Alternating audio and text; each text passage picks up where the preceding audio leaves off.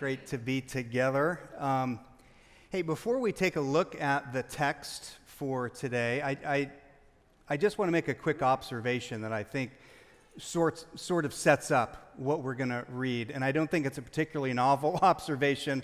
I'm sure you'll agree with it right away, uh, which is simply this, that uh, there is so much in our world around us that is pushing us to feel anxious and insecure. It's almost like we have to live with it all of the time, you know? And there's so many reasons for that. I mean, you know, we could we could certainly, you know, look at something uh, like social media, which is a good thing in so many ways, and yet we can feel very insecure about ourselves, you know, when we're looking at other people's, uh, you know, supposedly perfect and successful lives. It can make us feel insecure, you know, about about ourselves. We can, you know, just watching the news can make us feel very anxious in our spirit. You know, have you noticed that? We can feel anxious about the economy, about inflation, about war, about crime, about weather. I mean, there's just, it's just, it's just this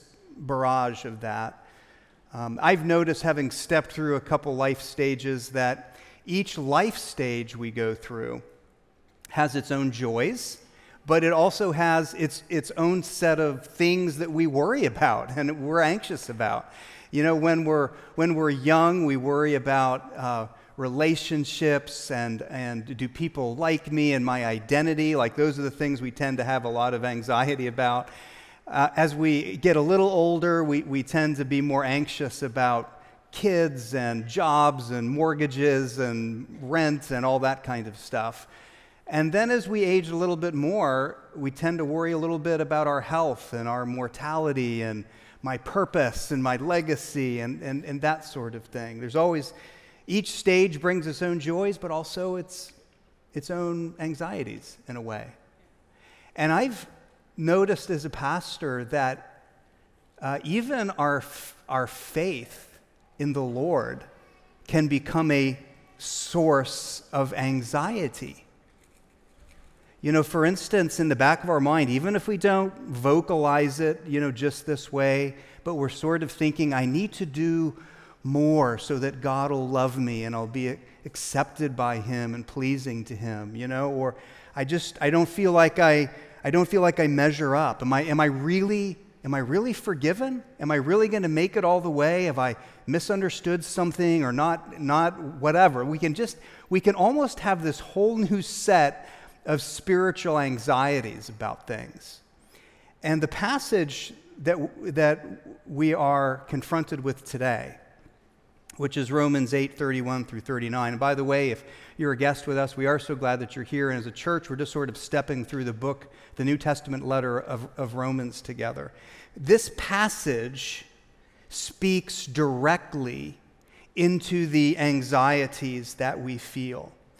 And through what we're about to read and reflect on, God wants to give you a renewed sense of peace in your spirit, a renewed sense of assurance, a renewed sense of confidence in the Lord that will steady you, give you a steadiness through all of the fears, anxieties, and insecurities that uh, exist outside of us and, and also within us. And so I, I want to read uh, the passage. I want to say a brief prayer for us, and then just uh, to reflect on it a little bit so that we would get it into our D N A, because that's where we need it. We need this passage to live inside of us. Okay, so let's let's start just by reading it together. Roman, or I'll read it, and you can follow along. Romans chapter uh, eight, and we'll start in verse thirty-one. Here's what it says. This is God's word to us. What shall we say about such wonderful things as these? If God is for us, who can ever be against us? Since He did not spare even His own Son, but gave Him up for us all, won't He also give us everything else? Who dares accuse whom God has chosen for His own? No one. For God Himself has given us right standing with Himself. Who will then condemn us? No one.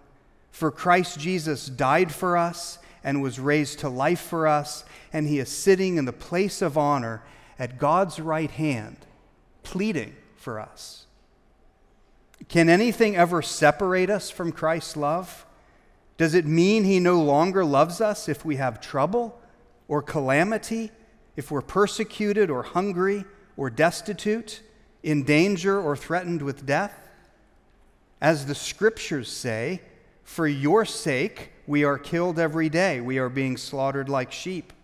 No, despite all these things, overwhelming victory is ours through Christ who loved us. And I am convinced that nothing can ever separate us from God's love. Neither death nor life, neither angels nor demons, neither our fears for today or our worries about tomorrow, not even the powers of hell can separate us from God's love. No power in the sky above or the earth below, indeed, nothing in all creation will ever be able to separate us from the love of God that is revealed in Christ Jesus, our Lord. Pray with me. Lord, we thank you for this powerful word to us. We ask that you would help us to understand it and receive it into our spirit. In Jesus' name we pray. Amen. Amen. So there was a, uh, a painting that sat in the Louvre, which, you know, an art museum in Paris, and now I think now it's in a private collection. I think we have a picture of it here. It's um, it's it's these two guys uh, playing chess, okay? And the one guy, the one in the red, uh, he kind of looks perplexed, and um, the other guy, uh, you know, he looks kind of devious, kind of devilish almost, and he's like, you know, I got this guy, and the painting is titled Checkmate. So you assume that the, the guy in red is in checkmate. And I don't know a lot about chess, but you kind of look at the board and you're like, yeah, I think he's in trouble, okay? Uh, but what's interesting is that a famous chess champion, uh, his name was, a name, was uh, his name was Paul Morphy, he saw this painting and he sat there and he looked at it for a little bit and he's like, uh, he's like, this painting's mistitled. That guy's not in checkmate. Uh, his king has one more move that it can make. And so, I, as the account goes, uh, he set up the board just like it is in the painting, and he uh, was able to play that guy's board to victory. He wasn't in checkmate. It looked like he was in checkmate, but he wasn't, and he was actually able to play his board all the way to victory. And so it's interesting, the artist obviously had a message uh, that he was conveying Uh, into this thing. And as we think about it in terms of Romans eight, we're reminded that through all the circumstances that life throws at us, through all the fears and the insecurities that we struggle with, even ones that feel like checkmate to us, they, they are so severe, we can be assured that the, that the King, King Jesus, the King, has one more move, and he, he, we can be assured in the passage we just read, will play our board to victory, all right? And so this passage in particular gives us three really clear assurances, and I want to step through them so that we would just sort of, we would get this truth into our spirit and into our D N A before we leave this morning, okay? This is so important. Here's the first assurance that we have in this passage, is that when I when I feel opposed, okay, do you ever feel attacked? You ever feel like the world is against you? When I feel opposed, be assured that God is for me. Look again at the text, verse thirty-one. He begins by saying, "What shall we say about such wonderful things as these?" We say, well, what are the wonderful, what are the wonderful things that he's talking about? It's everything that has come before in chapter eight, okay? So he's just finished telling us that if you have faith in Christ, you belong to him. You are no longer condemned for your sin.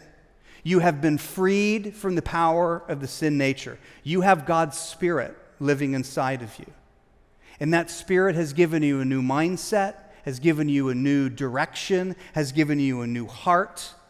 He assured us that you, if you are in Christ, you have been uh, chosen, you have been called by God, you have been justified by Him, and you have been uh, glorified. And so he, he has all of this in mind, and he says, what should we say? What is the conclusion of the matter to, to this wonderful promises that God has given to us? And here it is.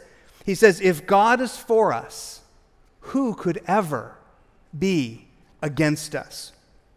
And what he means is, who could ever succeed in opposing you? Because we know there are many forces in this world that would oppose us. There are many things like that. But he says none of them can possibly succeed in their opposition.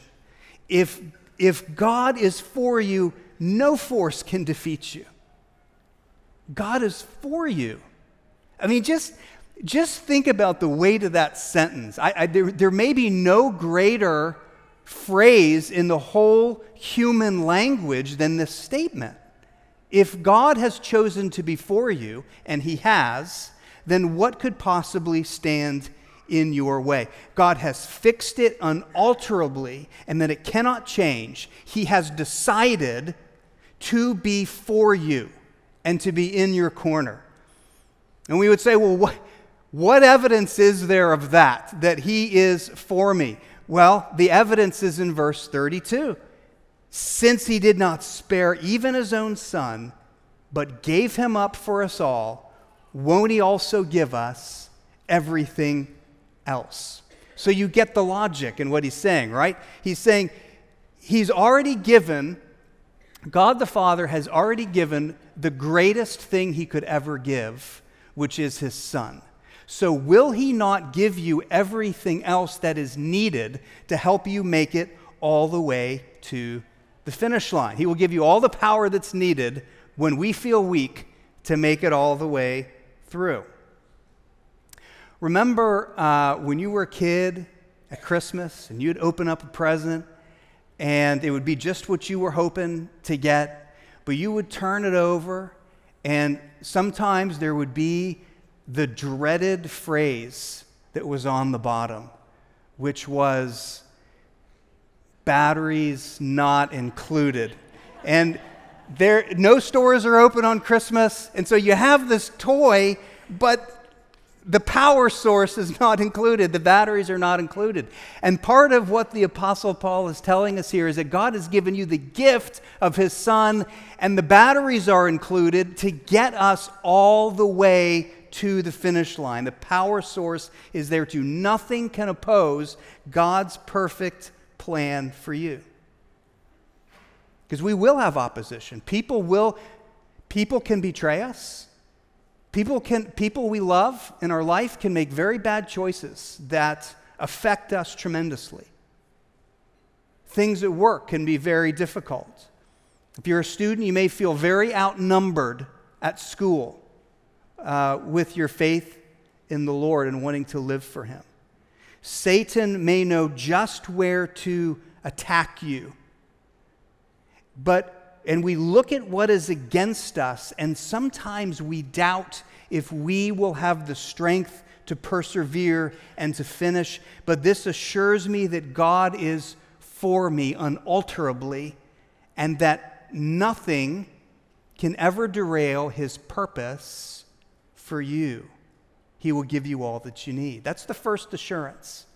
Here's the second assurance that he gives us here. Number two is that when I feel condemned, be assured that God has justified me. Be assured of that. Look again, if you would, at verse thirty-three. He writes, "Who dares accuse us whom God has chosen for His own? No one. For God Himself has given us right standing with Himself." That's what justified means. "Who then will condemn us? No one. For Christ Jesus died for us and was raised to life for us, and He is now sitting in the place of honor at God's right hand, pleading for us. All right, let me tell you why this is really important for us to get into our spirit.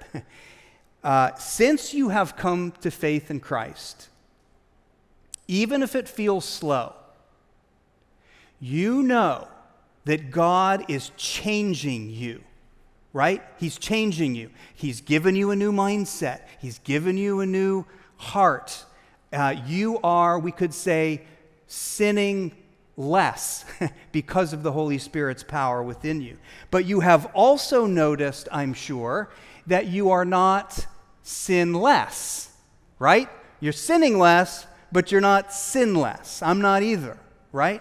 So what happens is Satan, and by the way, the word Satan, the name Satan means accuser, okay? Because that is his that is his main activity against believers, is bringing accusation against you, okay? Satan takes this gap, this remaining sin in our life that we all have, that we all experience, and he throws that back at you in an accusing way, uh, and he wants to take the joy of your salvation, the peace of your salvation from you. He wants to rob you of the consolation of your faith, and he wants to replace it with fears and anxieties about it.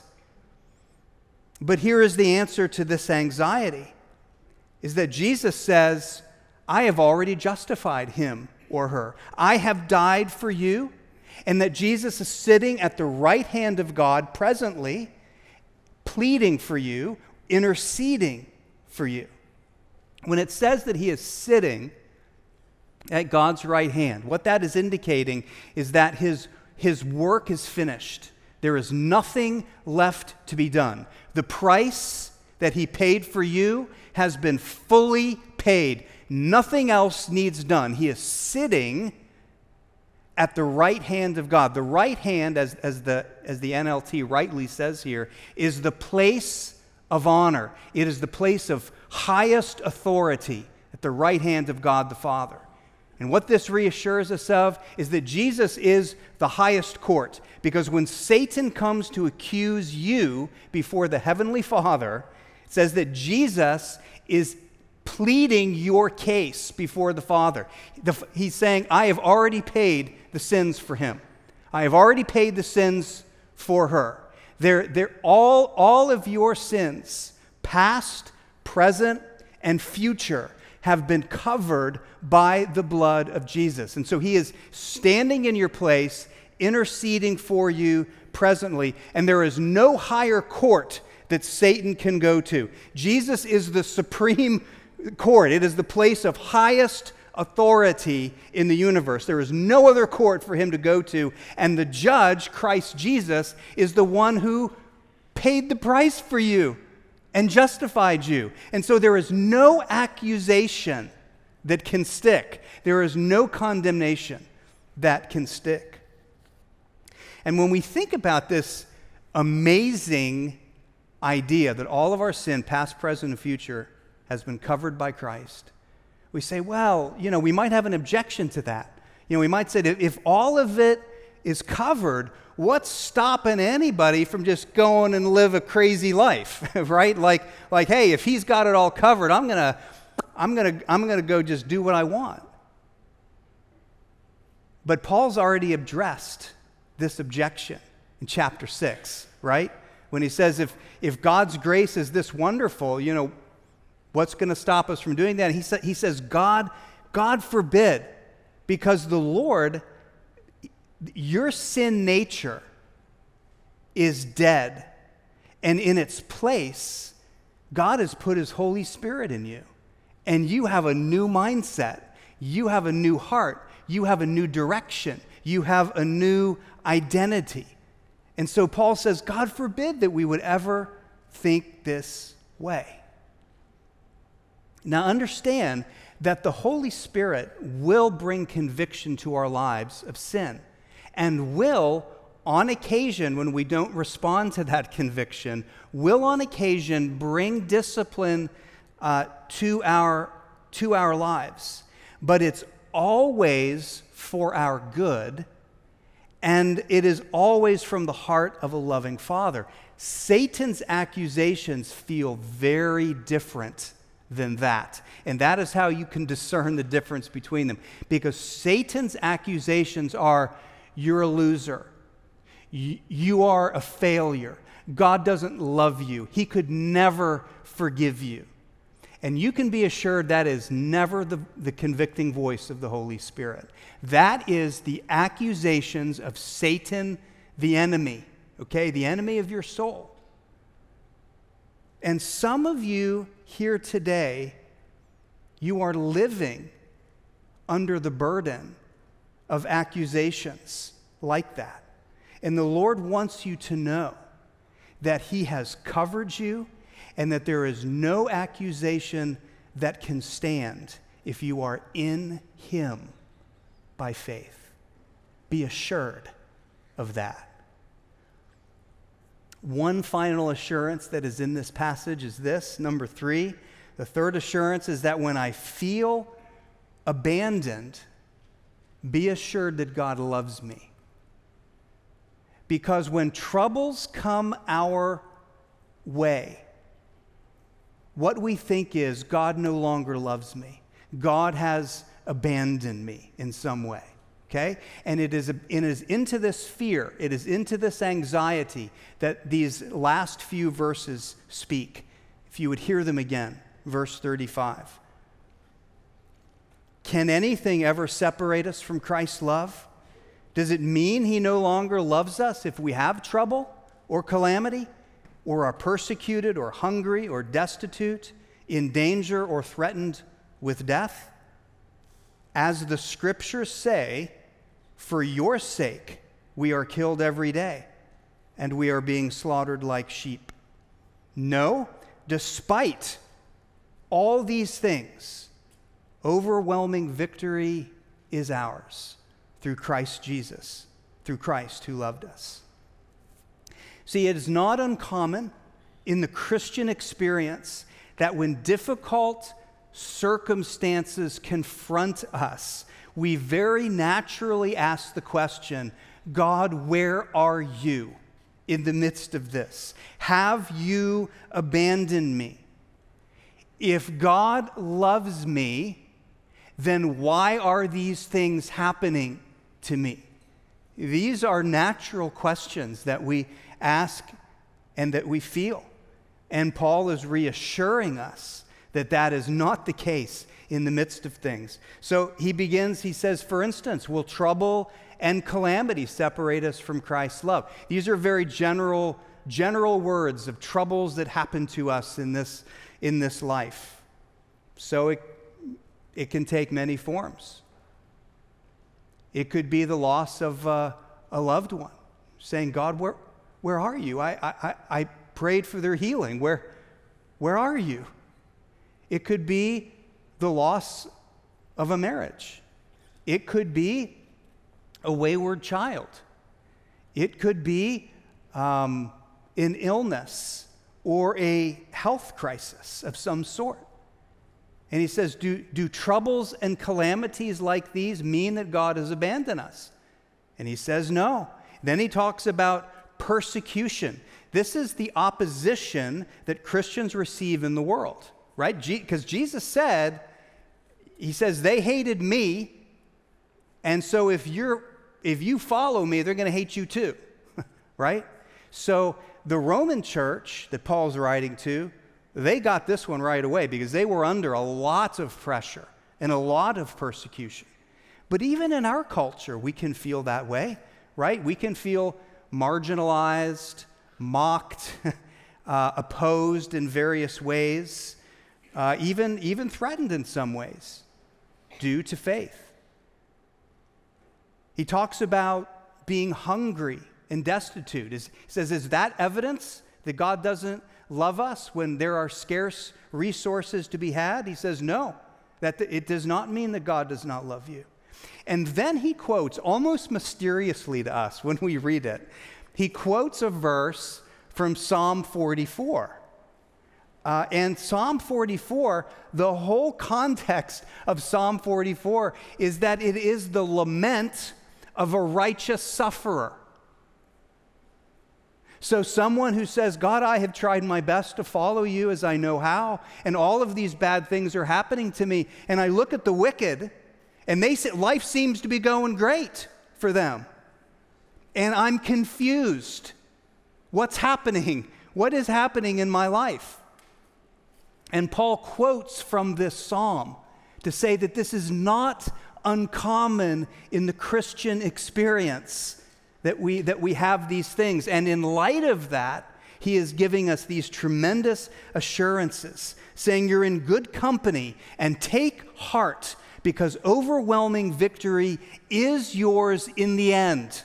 Be patient in the midst of those trials. And then he takes the last few verses and he just, it's almost like he's just piling on, okay? He says, I am convinced that nothing can separate us from God's love, neither death nor life, not even death, the last enemy, means we are separated. He says, neither angels nor demons, neither our fears for today.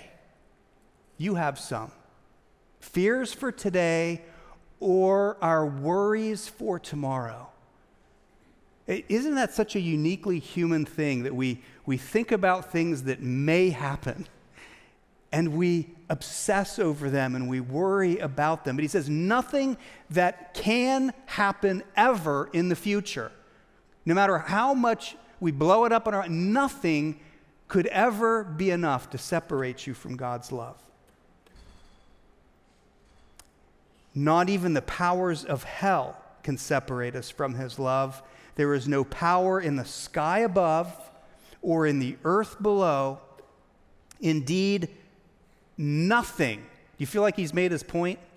no, nothing in all of creation will ever, ever, like there's no doubt to this, ever be able to separate us from the love of God revealed in Christ our Lord. So, some of us here today, you are facing difficulties and troubles of various kinds. And God wants you to know that He sees you, that He hears you, that He has not left you. In fact, quite the opposite. He is actively working for your good. Even when I can't see it, we can be assured of it. You can trust him that he loves you. And can I say one other way that this understanding of God's love can help calm some anxieties in our heart? And one that I know of because I have felt it in my own spirit, and I still do from time to time, is the anxiety that lives in our hearts from what we might call performanceism. Okay, I'll tell you what I mean by that. But sometimes in Christian culture at large, we are pressured to think, I have to do more. I, ha- I have to do more and do better uh, for God to love me, right? I got to do more good works, more of this, more of that, win more souls. And it almost creates this anxiety in my spirit that I'm never doing enough. And what I do, what I am doing, I just hope that, you know, I'm more pleasing somehow to God for that. And it's such a subtle temptation that can corrode our spirit. Because we know as believers, we, we want to we want to be about good things. We want to do good things. We want to serve others. We want to minister to others. We want other people to know the love of God in Christ. We we we, we should be about such things. But there is this subtle thing that says, am I doing it from God's love, or am I doing it for God's love? And you say, oh, man, you're kind of parsing words there a little bit. But th- no, th- there is such a huge difference between the two. that I need to, if I'm going to minister in this world and serve others in this world, it has to be coming from this firm base of God's unalterable love for me. I'm already pleasing in His sight. He already loves me. He's already determined that He is for me. And we serve others out of an overflow of that, not to try to earn something or get notches in our belt or be better than other people in some way, whatever, you know? And if, if nothing in this universe can separate me from God's love, then there is nothing I can do to earn more of His love either. He's already accepted you. He, he already loves you. And we have to minister to others from that base. And when we do, when we do, and that is firmly rooted in our D N A and in our spirit, it feels different to us. And there's not this undercurrent of anxiety about it. And others uh, that we serve can feel the difference too. So maybe you're dealing, like I have, with this idea of performancism. And let this passage speak peace into your soul and the love of God for you. And just let it be settled in your mind and in your spirit. If you're in Christ, He wants to replace your insecurity with security.